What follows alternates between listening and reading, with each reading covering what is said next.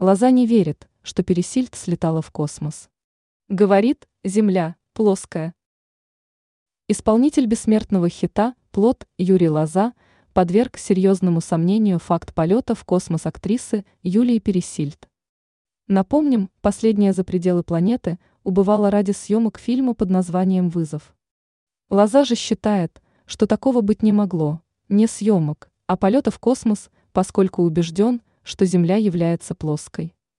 А мнение тех, кто говорит, что планета людей круглая, певец называет ошибочным, сообщает газета «Ру». Кроме того, артист обращает внимание на тот факт, что все путешествия в место, которое называют краем Земли, запрещены Международной конвенцией.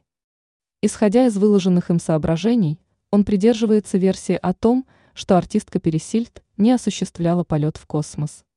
Кстати, фильм «Вызов», снятый режиссером Климом Шипенко, по данным СМИ, собрал в российском прокате свыше 2 миллиардов рублей.